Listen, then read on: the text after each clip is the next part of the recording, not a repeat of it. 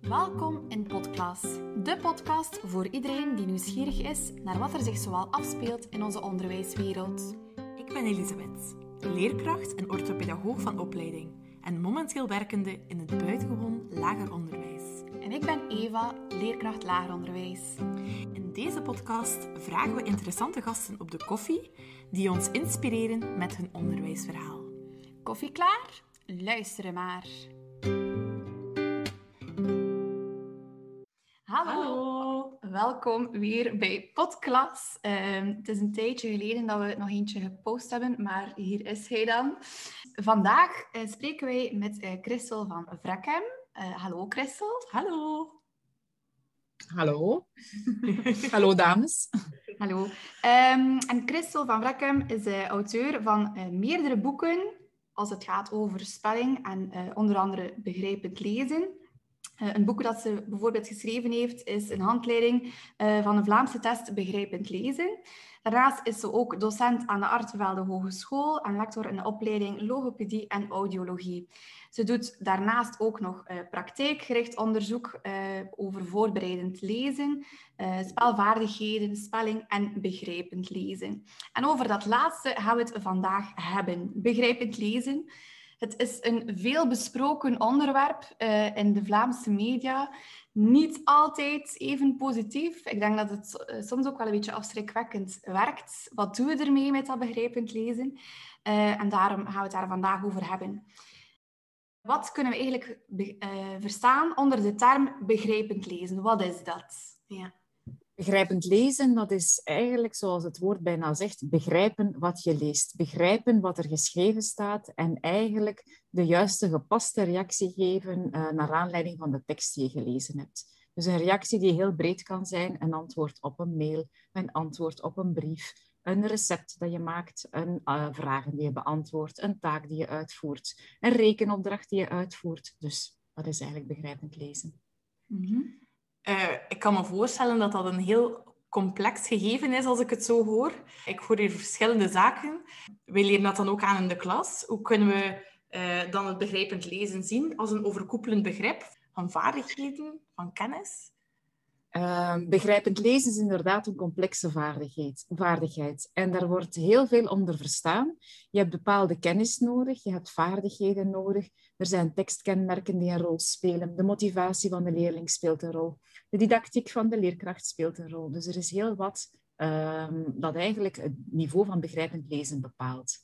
Als we denken aan kennis, dan zou je kunnen zeggen woordenschat speelt een rol dat speelt een beperkte rol. Je hebt natuurlijk een bepaalde dosis van woordenschatkennis nodig om te kunnen begrijpen wat er in een, eh, in een tekst staat. Maar dat is niet allesomvattend. Er zijn zoveel zaken meer. Natuurlijk moet je die tekst technisch kunnen ontsleutelen om te kunnen vatten wat erin staat. Je moet hem technisch kunnen lezen. Maar het gaat over veel meer. Um, daar komen we waarschijnlijk ook later op terug. Het is niet omdat je dyslexie hebt dat je geen tekst zou kunnen begrijpen. Het is niet omdat je niet alle woorden in het Nederlands kent, dat je geen tekst kan begrijpen. Dus er zijn heel veel factoren die een rol spelen. Ze hebben een aandeel, maar eigenlijk zijn er heel wat zaken die, um, die erbij betrokken zijn. -hmm. um, zo moet je eigenlijk vooral een tekst, moet je weten hoe dat je met een tekst moet omgaan, moet je die strategisch aanpakken. Dat zijn een van die zaken die uh, belangrijk zijn. Uh, kinderen moeten niet per se alles kunnen voor een tekst gaan begrijpend lezen. Kinderen, dat is misschien ook een van jullie vragen, kinderen kunnen al een tekst begrijpen of leren begrijpen van het ogenblik dat zij een tekst kunnen lezen op niveau AVI1, AVI middengroep 3. Tekstjes, korte woordjes, die letterwoordjes, korte zinnetjes, onderwerp, persoonsvorm, leidend voorwerp. Dus eigenlijk, dat moeten is niet zo uh, belangrijk. Dus je hebt een bepaalde woordenschatkennis nodig, maar je moet niet alle woorden de tekst kennen om de tekst te begrijpen. Integendeel, je moet eigenlijk die vaardigheden aanleren om de woordbetekenissen af te leiden. Natuurlijk, als je 70, 75 procent van de woorden niet begrijpt in de tekst, dan ga je de tekst niet begrijpen. Dus je hebt wel een bepaald niveau nodig, maar het is niet allesomvattend. Het is, het is echt geen causale voorwaarde om te komen tot begrijpend lezen. Ja, want ik kan me dat voorstellen, eh, anderstaligen, uh, die zullen het waarschijnlijk wel moeilijk hebben uh, als je zegt van ze moeten niet zoveel woorden kennen, of niet alle woorden moeten ze kennen, maar anderstaligen kennen natuurlijk niet alle woorden. En dan maakt het toch het begrijpend lezen wat moeilijker. Uh, zij moeten inderdaad niet alles kennen, natuurlijk. Als je een bepaald niveau van, van woordenschat niet hebt, dan wordt het moeilijk om een tekst te begrijpen. Dus um, dat is één zaak. Langs de andere kant moet je ook kijken hoe die woordenschat in die tekst is. Is die op niveau van die leerlingen? Want soms heb je ook verdoken moeilijkheidsgraden. Dus een tekst kan op het eerste zicht er heel simpel uitzien, met heel simpele woorden. Het onderwerp is dagdagelijks, bijvoorbeeld ontwaken en je overslapen. En uh, daardoor uh, gebeurt er van alles. Maar in de tekst kunnen tegelijkertijd heel moeilijke woorden naar voren komen. Moeilijk in de zin van, ze zijn uh, niet zo alledaags. Bijvoorbeeld woorden als bloedmooi, bloedrood, lijkbleek, dergelijke dingen. Ontoegankelijk, het gebouw is ontoegankelijk. Op het eerste zicht lijkt die tekst qua betekenis heel simpel, maar uiteindelijk zitten daar op dat vlak dan moeilijke woorden in. Dus wij moeten ook kinderen leren, ook die meertalige kinderen, om uh, die woordbetekenissen te leren afleiden uit de context, om, of door die moeilijke woorden te leren analyseren. En door na te denken van welk woord hoor ik nu in dat moeilijk woord, lijkbleek, bloedrood, bloedmooi, welk woord hoor ik, wat ken ik en wat betekent dat in de context van de tekst. Mm -hmm. Dus elk kind kan beter leren begrijpend lezen. Dus het is een misvatting dat eigenlijk uh, kinderen die meertalig opgevoed zijn, kinderen die dyslexie hebben, kinderen die intellectueel niet zo sterk zijn, dat die niet zouden kunnen komen tot begrijpend lezen. Dat is een volledige misvatting. Elk kind kan beter leren begrijpend lezen ja, en op, op zijn eigen niveau verder en verder. Uh... Op zijn eigen niveau, door uitgedaagd worden door de leerkracht, door de leerkracht die model staat in zijn manier van denken, door de leerkracht die de juiste vragen stelt op het juiste moment, die het niet voorzegt, maar die dat kind aanzet tot denken. Mhm. En zo zie je kinderen eigenlijk groeien. En dat zal niet lukken op één, met één keer een interventie te doen. Je zal veel moeten herhalen voor die kinderen bij wie dat begrijpend lezen niet vanzelf gaat. Je zal je methodiek moeten herhalen, herhalen, herhalen. En door herhaling leren kinderen bij. Ja, is dat kind nu wat minder als je het vergelijkt met het niveau van zijn leeftijdsgenoten? Toch is er uh, ja, mogelijkheid voor dat kind om daar echt in te groeien en om eigenlijk ook op termijn even goed te worden uh, als de anderen. Absoluut. Niet elk kind zal alle eindtermen halen, daar ben ik ook zeker van. Maar elk kind zal groeien met de juiste grondstoffen en de juiste aanpak en de juiste... Um, een bloemetje dat je water geeft, hè, dat je voedingsstoffen geeft, dat gaat groeien. Een bloemetje dat je gewoon laat staan, dat zal ook groeien, maar veel trager groeien. Het zal er veel minder goed uitzien. Mm Dus je moet eigenlijk als leerkracht toch de, de nodige uh, aandacht geven aan de kinderen en de nodige stimulantie geven. En de nodige bekrachtiging ook. Dus dan gaan ze zeker groeien. Oh. Dus dat taboe waar je in het begin zei, of de lading die op begrijpend lezen ligt, dat is helemaal niet nodig. Mm het is, ik denk dat leerkrachten gewoon, en nu maak ik het misschien te gemakkelijk, gewoon goed les moeten geven. Gewoon goede instructies geven, de juiste vragen stellen, de juiste taken aanbieden.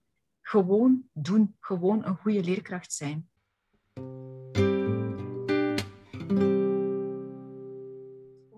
Hoor ik dan dat eigenlijk ook het begrijpend lezen eigenlijk ook indirect wordt aangeboden of uh, indirect een plaats krijgt tijdens de lessen en in de klas? Zonder ja, het de noemer te geven, nu gaan we begrijpend lezen. Maar inderdaad, in die andere vakken, schoolse context, dat dat ook vaak terugkomt. Je hebt ze zeker beide nodig. Dus je zal uh, moeten lesgeven in begrijpend lezen. Je zal kinderen die leesstrategieën moeten aanleren. Uh, een aantal kinderen die leren vanzelf in alle contexten, in alle omstandigheden. Maar een aantal kinderen voor wie dat begrijpend lezen echt moeilijk is, die zal je de juiste instructies moeten geven. Dus je zal het moeten expliciet doen. Maar wat jullie daarnet zeiden van hè, begrijpend lezen overal, niet, niet alleen in de taallessen, niet alleen in de begrijpend leeslessen, daar heb je zeker gelijk in. Dat is superbelangrijk.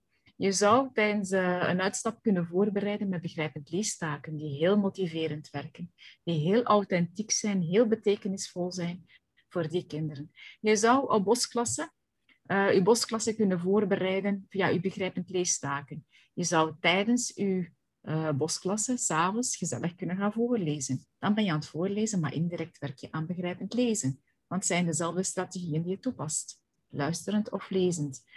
Ehm, er zijn zoveel zaken. Je zou je, uh, uw eetfestijn voor je school of je voorstelling voor de ouders kunnen laten voorbereiden via je begrijpend leeslessen. Dus je kan het eigenlijk overal inzetten. Dus eigenlijk een beetje de bril waardoor je als leerkracht moet kijken uh, en eigenlijk ook de, de kansen en mogelijkheden zien uh, of willen zien waar, wanneer dat je eraan kan werken. Dus voilà. Moet zeggen, voor mij, begrijpend lezen, ik vind dat ook iets moeilijk om als goed, om goed te geven. Zoals jullie misschien weten, heeft de Vlor vorig jaar een review uitgegeven uh, omtrent begrijpend lezen. En men heeft vijf begrijpend leessleutels centraal gesteld. Dat is functioneel werken, werken met betekenisvolle authentieke taken. Uh, leesmotivatie, werken aan leesmotivatie. Interactie tussen leerkracht en leerling is superbelangrijk. Interactie tussen leerlingen ook. De transfer, begrijpend lezen gaan toepassen in uw andere vakken. En werken aan leesstrategieën. Dat zijn eigenlijk die vijf sleutels. Als je zegt van wanneer ben ik nu een goede leerkracht? Een goede leerkracht is voor mij de persoon die uh, met zijn klas de juiste instructies kan geven en die de juiste feedback kan geven aan de leerlingen. Wat bedoel ik nu? Dus um, als een kind nu niet goed weet hoe dat hij mijn opdracht moet beginnen, de eerste keer, dan ga je het voordoen. Dus je gaat hardop denkend voordoen hoe dat jij denkt. En leerlingen zien u denken. Ze zien en ze horen u denken. Dit werkt. Gaat dat misschien na één keer werken, misschien niet. Misschien moet je meerdere keren demonstreren. Vervolgens ga je naar je groep leerlingen. En als je dan aan je groep leerlingen weer instructies geeft op de, op de maat van hen, op de instructies die zij dan nodig hebben, en je ziet hoe dat ze te werk gaan, en je ziet wie waar vastloopt, en je pikt daarop in, je geeft die leerling of die groepen leerlingen de verdere instructies, dan kunnen ze verder. En zo zie je die groeien. En de leerlingen hebben, hebben nooit het gevoel van, ik kan dat hier niet, dat lukt hier niet. Die leerlingen krijgen net zelf het gevoel van, ik kan dat hier wel. Want ze hebben niet het gevoel gehad dat ze hulp van jou gekregen hebben. Integendeel, ze hebben het gevoel dat ze het zelf gedaan hebben. Terwijl dat jij eigenlijk de motor was, degene die eigenlijk mee stuurde. Die zo'n beetje het stokje vasthield en ze sturen in een bepaalde richting zonder dat ze door hadden. En dit werd eigenlijk. En dat is die interactie tussen die leerkracht en die leerlingen die zo belangrijk is. Dus dat staat een stukje los van uw methode dan ook. Hè. En als we denken aan die betekenisvolle, authentieke taken, dan sta je ook een stukje los van uw methode. Mhm. Dus durf selecteren waar je goed bij voelt in je methode, de teksten die je goed vindt, de opdrachten die je goed vindt en durf loslaten wat je niet goed vindt. Je buikgevoel zal echt wel goed zitten, ik ben daar zeker van. Dan eigenlijk ook dat ehm, het, het, aanbrengen van of begrijpend lezen ook iets mondeling is? Voornamelijk mondeling eigenlijk? Uh, als je deze vraag aan mij stelt, en je weet, ik ben logopediste, dus ik heb vroeger gewerkt met kinderen bij wie lezen niet vanzelf gaat. Uh, al wat dat wij ontwikkelen is altijd ook vaak bedoeld voor de leerlingen bij wie lezen niet vanzelf gaat. Uh, bij die leerlingen gaan we zeker mondeling te werk. Dus die interactie is super belangrijk en zeker ook als zij moeten vragen, laat ons nu bij de klassieke ouderwetse vragen houden. Als zij die vragen nu moeten omzetten in antwoorden, dan worden die verwijswoorden, uh, de hij uit de tekst wordt de Thomas of de Ahmed uit het verhaal enzovoort. Dat is een bijkomende moeilijkheid. Die zinsconstructie verandert. Dus voor leerlingen die het moeilijk hebben, is dat eigenlijk heel moeilijk om een geschreven tekst, een antwoord, nog om te zetten in geschreven taal ook. Dus daar moet je als leerkracht ook zeker rekening mee houden. En die interactie is heel belangrijk omdat leerlingen leren uit uw manier van denken, uit uw hints, uit uw vragen, daar leren ze uit. Ze zeggen ook dat het een soort van houding is, een soort van attitude die je moet aannemen, maar dat het ook niet altijd even simpel is. Um, net zoals je daarnet zei, van, het heeft te maken met vaardigheden, kennis, tekstkenmerken, motivatie, didactiek. Het is echt wel uh, heel erg opletten. Um, en heel erg concentreren op uh, wat dat er aan het gebeuren is. Zoals ik het zie, is uh, een begrijpend leesles net een natuurlijk proces. Ik denk een goede leerkracht die goed in interactie gaat met zijn leerlingen, die gaat bijna een gesprek aan. Een denkgesprek.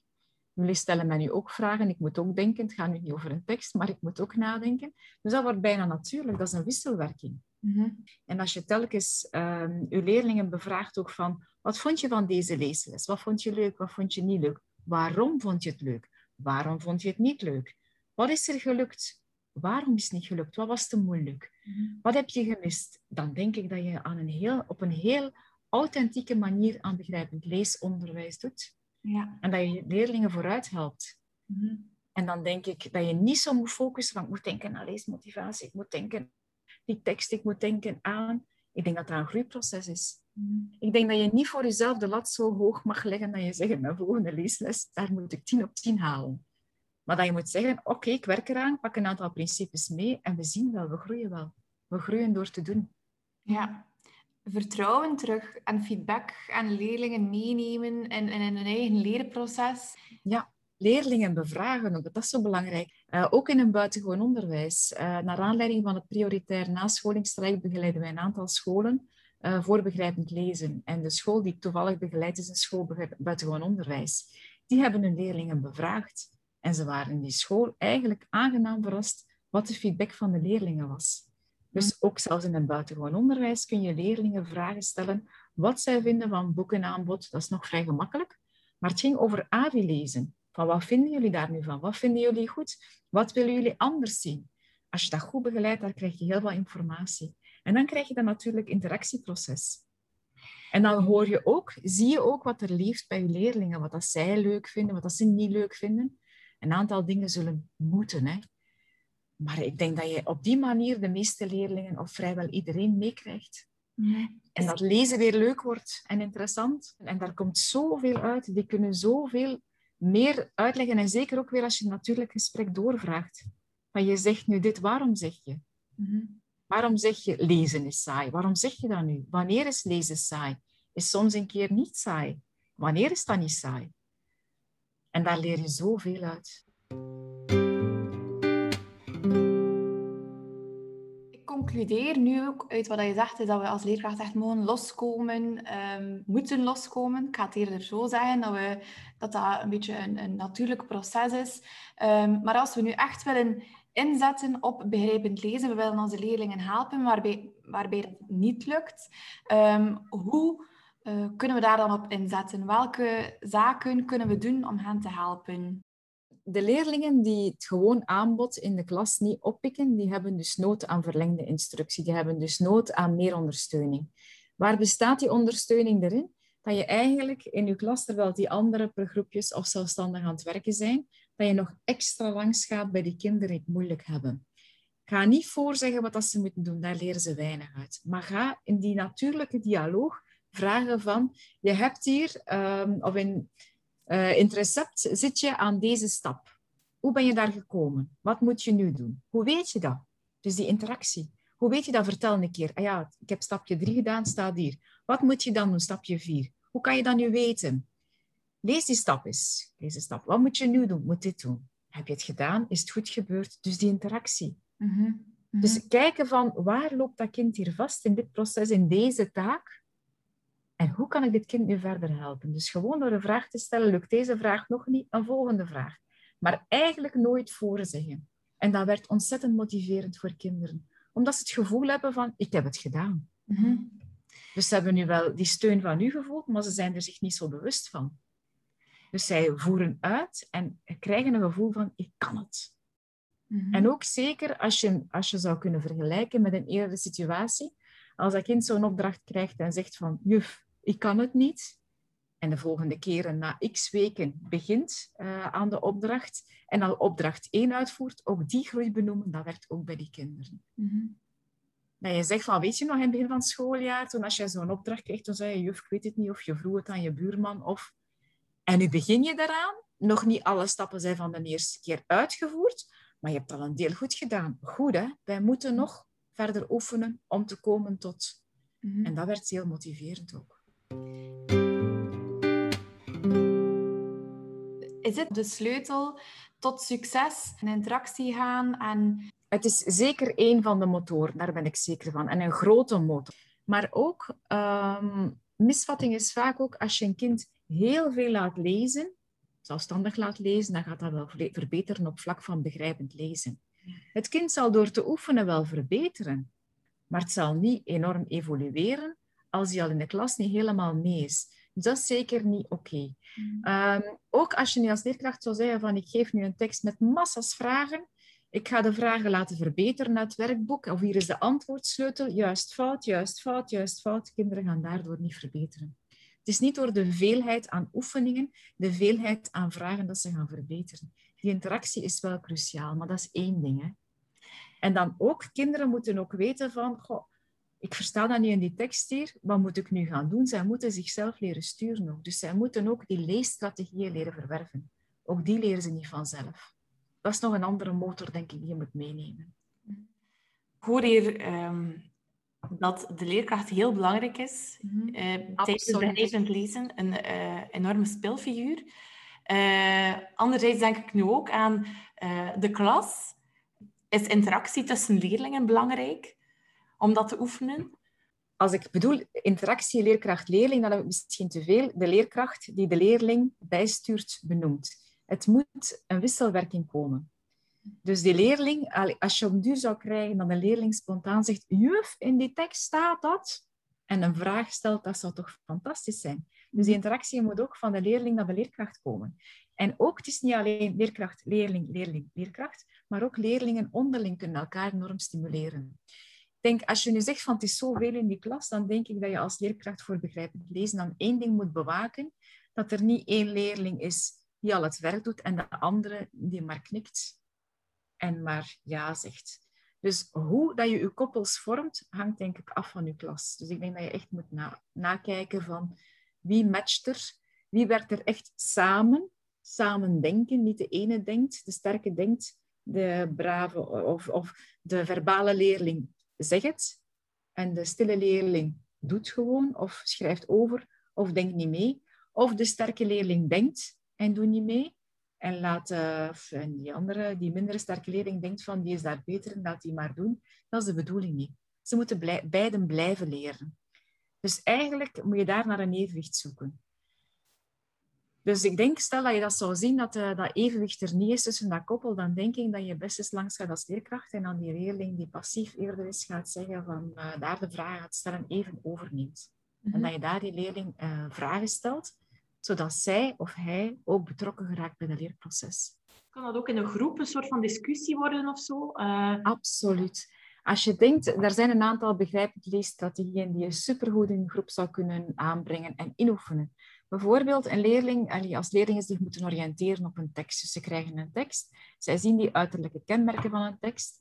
Uh, lezers die niet zo sterk zijn op vlak van lezen, die beginnen vaak gewoon bij de, bij de eerste regel te lezen wat dat eigenlijk niet efficiënt is. Dus je zou, veel, je zou eigenlijk moeten beginnen door eerst naar de titel te kijken, de subtitels te kijken als die er zijn, naar de tekeningen te kijken, de foto's, ehm, de grafieken, al wat erbij staat. En al eens nadenken van waarover gaat dat hier. Dus dat is al één strategie die je als leerkracht zou moeten aanleren. Van oriënteren op de tekst, waarover zou dat hier gaan? Trap niet in de valkuil om een half uur te praten over het onderwerp van de tekst, want dan heb je een heel goede discussie gevoerd. Dan heb je gewerkt aan mondelinge taalvaardigheden, aan woordenschat, maar dan heb je niet aan begrijpend lezen gewerkt.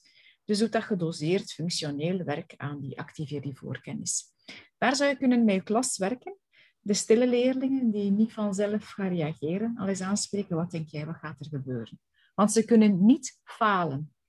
Alles kan op basis van een titel die in de richting gaat van of uh, alles kan op basis van een tekening. Zo kan een tekening van een kind dat in een bed ligt een heel, ander, een heel andere inhoud krijgen dan wat je eerst denkt.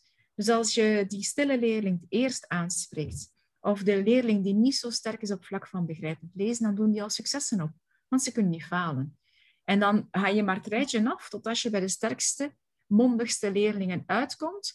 En als leerkracht zou ik dan ook nog iets helemaal anders verzinnen. Om leerlingen ook het vertrouwen te geven van het is heel breed, alles kan. Dus wij moeten gewoon nadenken.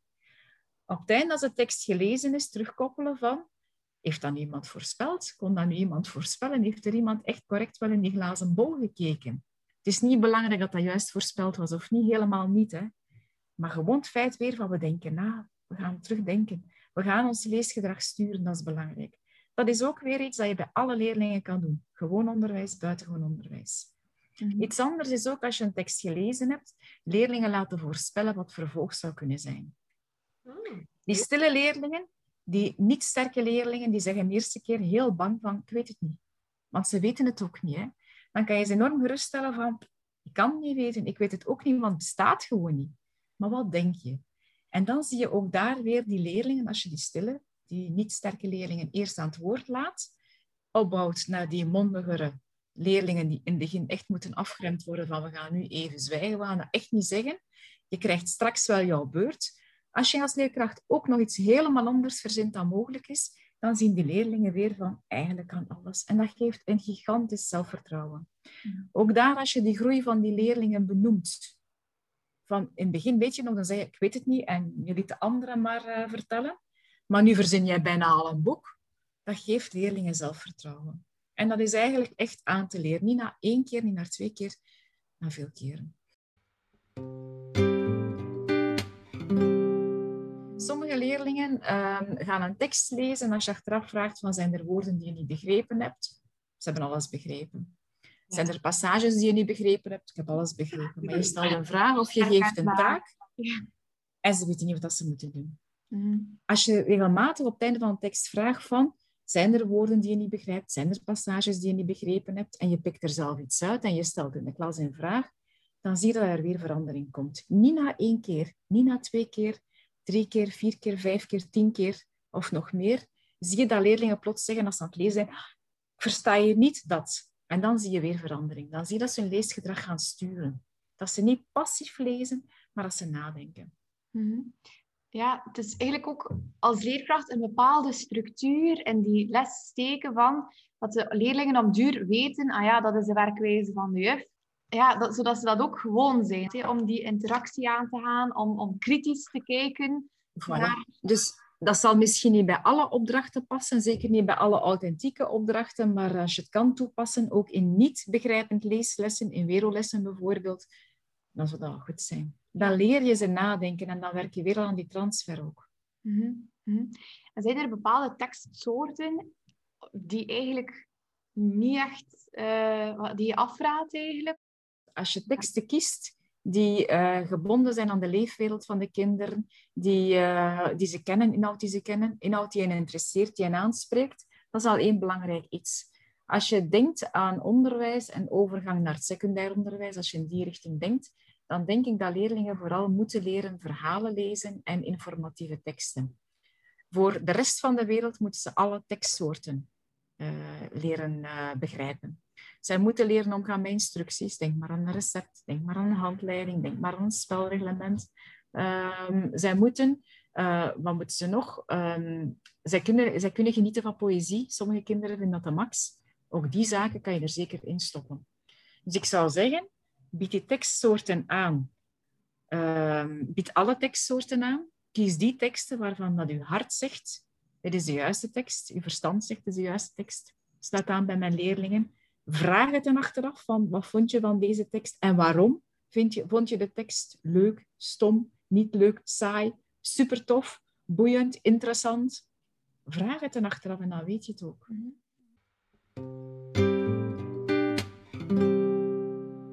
Stel je voor, dus we gaan nu het begrijpend lezen evalueren. Mhm. Wat is er hierin echt wel essentieel en belangrijk? Het er vanaf van, wat doe je?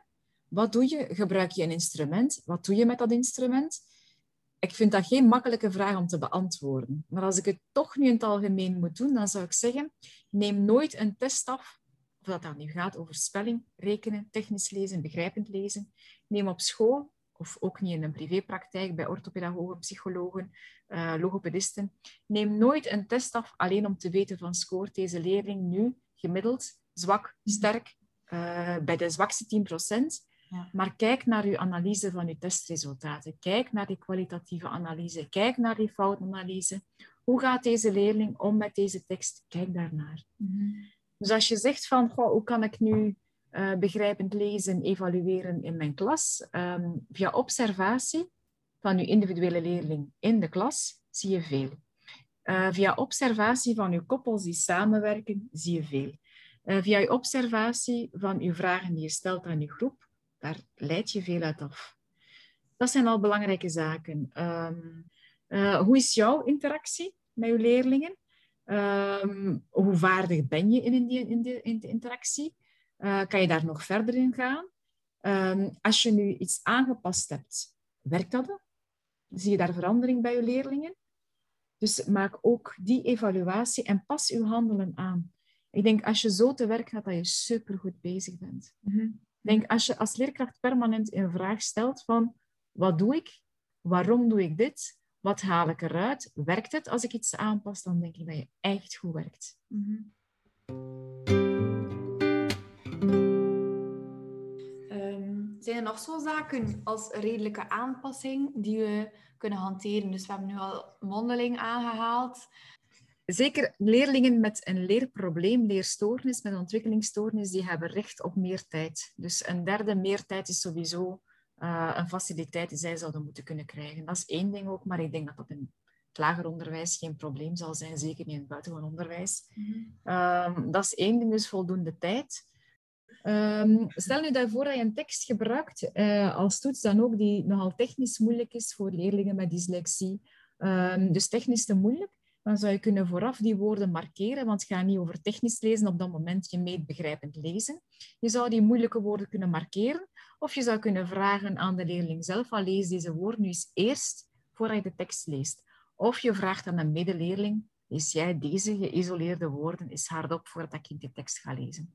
Dit lijkt mij redelijk. Mhm, Absoluut. Ehm, wat is nog iets redelijk? Ik zou zeker ook gaan vragen aan die leerling, wat heb jij nodig? Welke aanpassing wil jij? Wat werkt voor jou? Wat wil je, wat wil je niet? Ik denk dat er nog te weinig gebeurt dat aan leerlingen gevraagd wordt van wat wil je, wat helpt jou? Mhm. Het is En niet omdat eh, Ja, begreep ik zeker en vast. En voor de ene leerling eh, dit werkt, dat voor iemand anders ook zo werkt. En iets anders is ook nog, ik hoorde dat jij leerkracht was in eh, het zesde leerjaar. Als je werkt met boekbesprekingen, voor kinderen die de Nederlandse taal niet zo goed beheersen, of voor kinderen die eh, dyslexie hebben, waarom laat je hen geen boeken beluisteren? En vraag dat ze meelezen. Het luisteren en het meelezen helpt hen dus nog verder evolueren op vlak van technisch en begrijpend lezen. Mhm. En het is dan niet, de drempel is er niet van, "Oh, ik moet een boek lezen, die stress is er niet. Ze lezen en ze luisteren. En het is haalbaarder. Een andere redelijke aanpassing zou zijn bijvoorbeeld kinderen die Sprint gebruiken, Kurzweil of andere software dat je die laat gebruiken bij je toetsen. Ja. Als je echt wil weten van wat begrijpt dit kind in een reële context, de context voor later het secundair onderwijs, dan kan je het beter op die manier doen. Mhm. Het gaat erover dat je weet wat dat een kind kan. Kan, mits ondersteuning van.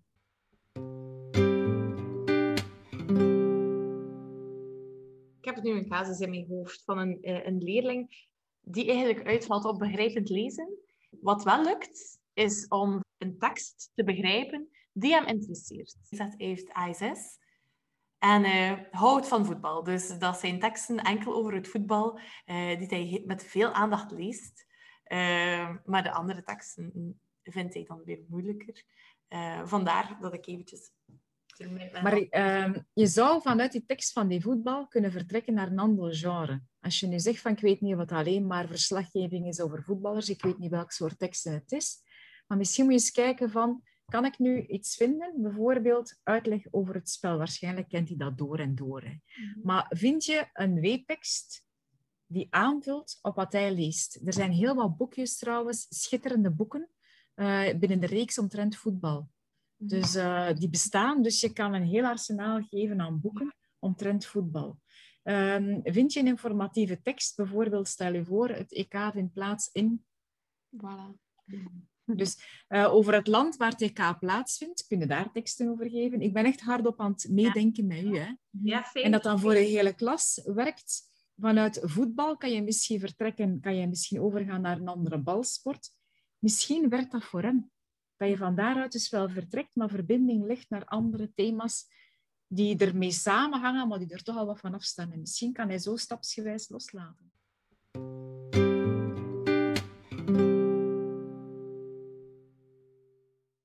Ehm, de hardnekkigste opvattingen. Ehm, een tekst moet stevig zijn in de zin van... ehm, kies niet voor stevige teksten alleen, maar dat hebben we al gezegd. Kies voor authentieke teksten die aansluiten bij de leefwereld van de leerlingen, die interessant zijn. Die uh, gaat er niet per se van uit. Het is een eenvoudig thema opstaan. Ik heb zo'n klassiek voorbeeld in mijn hoofd. Uh, dat is eigenlijk een, een schoolvoorbeeld van misvatting. Een heel eenvoudig onderwerp. Er staat één moeilijk woord in die tekst, namelijk bauxiet. Maar voor de rest is dat een zeer rijke tekst. Dus als een leerkracht, als leerkracht zou je kunnen denken, die leerling die kan niet begrijpt die tekst niet, die is toch wel heel makkelijk. Nee, die is helemaal niet zo makkelijk. Die verwijswoorden, daar staat ik. En zeven regels later staat over wie het gaat. En omgekeerd, er staat zeven keer over zeven regels hij, hij, hij. Leerlingen met leesproblemen zijn al lang vergeten dat die hij is. Dus dat is niet zo evident, ook al is dat een heel makkelijk thema. Dat is één ding. Dus werk zeker met leuke teksten uh, die aansluiten bij de leefwereld. Maar werk zeker ook met teksten die leuke illustraties hebben. Een uh, roodkapje van 30, 40 jaar geleden kan heel mooi zijn voor iemand die houdt van boeken of die houdt van een bepaalde uh, die, die verzameling, die een bepaalde verzameling wil aanleggen. Maar roodkapje met de tekeningen van 40 jaar geleden kan leerlingen helemaal afstoten, omdat die helemaal niet eigen tijd zijn. Dus kijk naar uw teksten, teksten en illustraties. Ga begrijpend lezen niet alleen in uw taalles oefenen, zoals je in de les begrijpend lezen, zoals jullie zelf zeiden, maar oefen begrijpend lezen overal. Overal uh, bij de buitenschoolse activiteiten, als je op uitstap gaat met de trein naar zee, naar het Zwin, alstublieft, steek daar begrijpend lezen in. Doe daar iets mee. Um, ook in de turnles kan je geschreven opdrachten op een heel speelse, leuke manier geven. Werk met betekenisvolle, authentieke taken. Het is niet omdat je massa's teksten geeft met massa's vragen, dat je een goede begrijpend leesles gegeven hebt als je achteraf de antwoordzetel erbij neemt aan bord of in uw digibord of bij uw handleiding van uw, uw, uw uh, methode. Dat is zeker geen goede begrijpend leesles. Uh, zorg voor gevarieerde boeken, gevarieerde verhalen. Zorg voor een rijk boekenaanbod in, op de school. Werk eventueel samen met de bibliotheek. Daar hebben we het nog niet over gehad ook. Mm -hmm. breng de bibliotheek naar school. Er zijn in sommige scholen schitterende samenwerkingsinitiatieven om authentieke, recente boeken naar de school te brengen. Uh, zonder dat de school veel kost. Uh, dus dat is allemaal mogelijk. Zet in op leesstrategieën. Leerlingen leren leesstrategieën niet door gewoon te lezen. De sterke wel. De sterke gaan altijd van alles eruit halen. Maar leerlingen die nood hebben aan extra ondersteuning, geef ze. Betrek uw ouders op school. Toon hen wat dat je doet. Um, in, integreer dat in uw werking op een manier dat dat eigenlijk authentiek is. Um, nog een misvatting van leerkrachten. Uh, begrijpend lezen begin je niet te oefenen in het vijfde leerjaar of in het derde leerjaar. Begrijpend lezen oefen je expliciet vanaf eerste leerjaar in een buitengewoon onderwijs. Van als kinderen tekstjes lezen op AV1, AV middengroep 3. Van als ze korte tekstjes lezen met korte woordjes bestaande uit drie letters, korte zinnen, onderwerp, PV-lijn, voorbeeld, bepaling. En eigenlijk leren kinderen al lezen, begrijpend lezen, als ze begrijpend luisteren. Dus in de kleuterklas wordt eigenlijk al de voorbode ge, uh, gegeven. Dus uw leerkrachten kleuteronderwijs, alstublieft maak hen warm om denkend, uh, hardop denkend voor te lezen, maar ook dat ze in interactie gaan met hun kleuters op een heel natuurlijke wijze. Zij moeten geen vragen, uh, geen vragen afvuren op die kinderen, maar ze gaan in interactie over die tekst. Mm. En zo zie je ook weer heel veel, die interactie is belangrijk. Ik denk dat dat wel een interessante is. Ik wist dat bijvoorbeeld nog niet. Uh, ik wist dat het belangrijk was om heel vroeg aan de slag te gaan daarmee. Maar inderdaad, dat het begrijpend lezen en begrijpend luisteren zo samenhangt.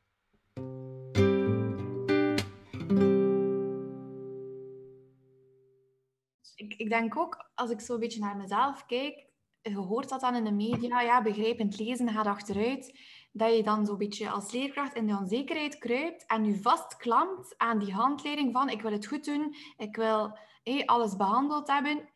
Die kinder overspoelt met die vragen om duur, terwijl dat juist het tegenovergesteld is om er eigenlijk los van te komen.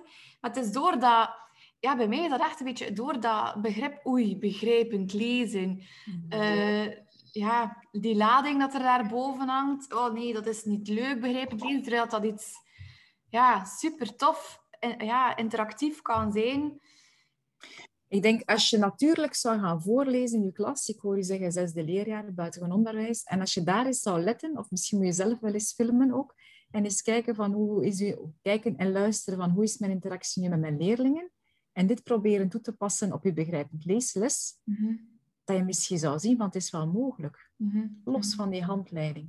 Mhm. Omdat daar normaler, functioneler, natuurlijker verloopt. Mhm. Ja, u hebt ons echt geïnspireerd. Ja, echt wel. En het is eigenlijk jammer. Ja, ik vind het ook op, op een manier echt jammer dat dat, dat, dat kwartje nu pas valt op, op een manier van, ah, dit mag. Ah, dat is oké. Begrijp je wat ik bedoel?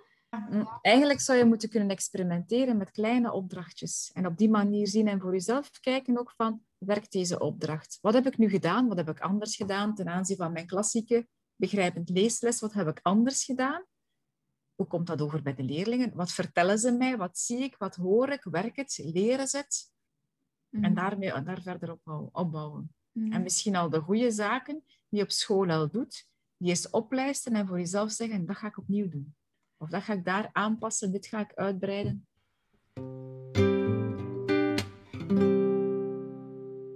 Wat is de tip die je leerkrachten zou geven als het gaat over begrijpend lezen? Geloof in jezelf. Uh, ga in interactie met je leerlingen uh, op een natuurlijke wijze. Uh, stel denkstimulerende vragen zonder dat het een vraagbaken wordt, zonder dat het een echt een inrichtingsverkeer wordt. Ga in dialoog met je kinderen. durf experimenteren. Ga uit je klas ook. Mm Trek begrijpend lezen overal. Geloof in jezelf. Het lukt wel. Dank u wel, Christel, voor dit gesprek. Het was heel, heel verhaalderend. Um, ik hoop aan onze luisteraars dat ze ook iets hebben gehad uh, en dat ze geïnspireerd zijn uh, om het misschien eens anders aan te pakken dan ze al, of dat jullie al deden. Uh, veel succes nog met alles wat u doet en um, ja, heel erg bedankt en tot ziens. Heel erg bedankt. Dank u wel voor deze podcast ook, podcast. Uh, jullie hebben het heel goed gedaan. Het was eigenlijk een heel fijn gesprek. Dus, uh... Dank u wel. Salut! Salut! Tot de volgende keer. Salut.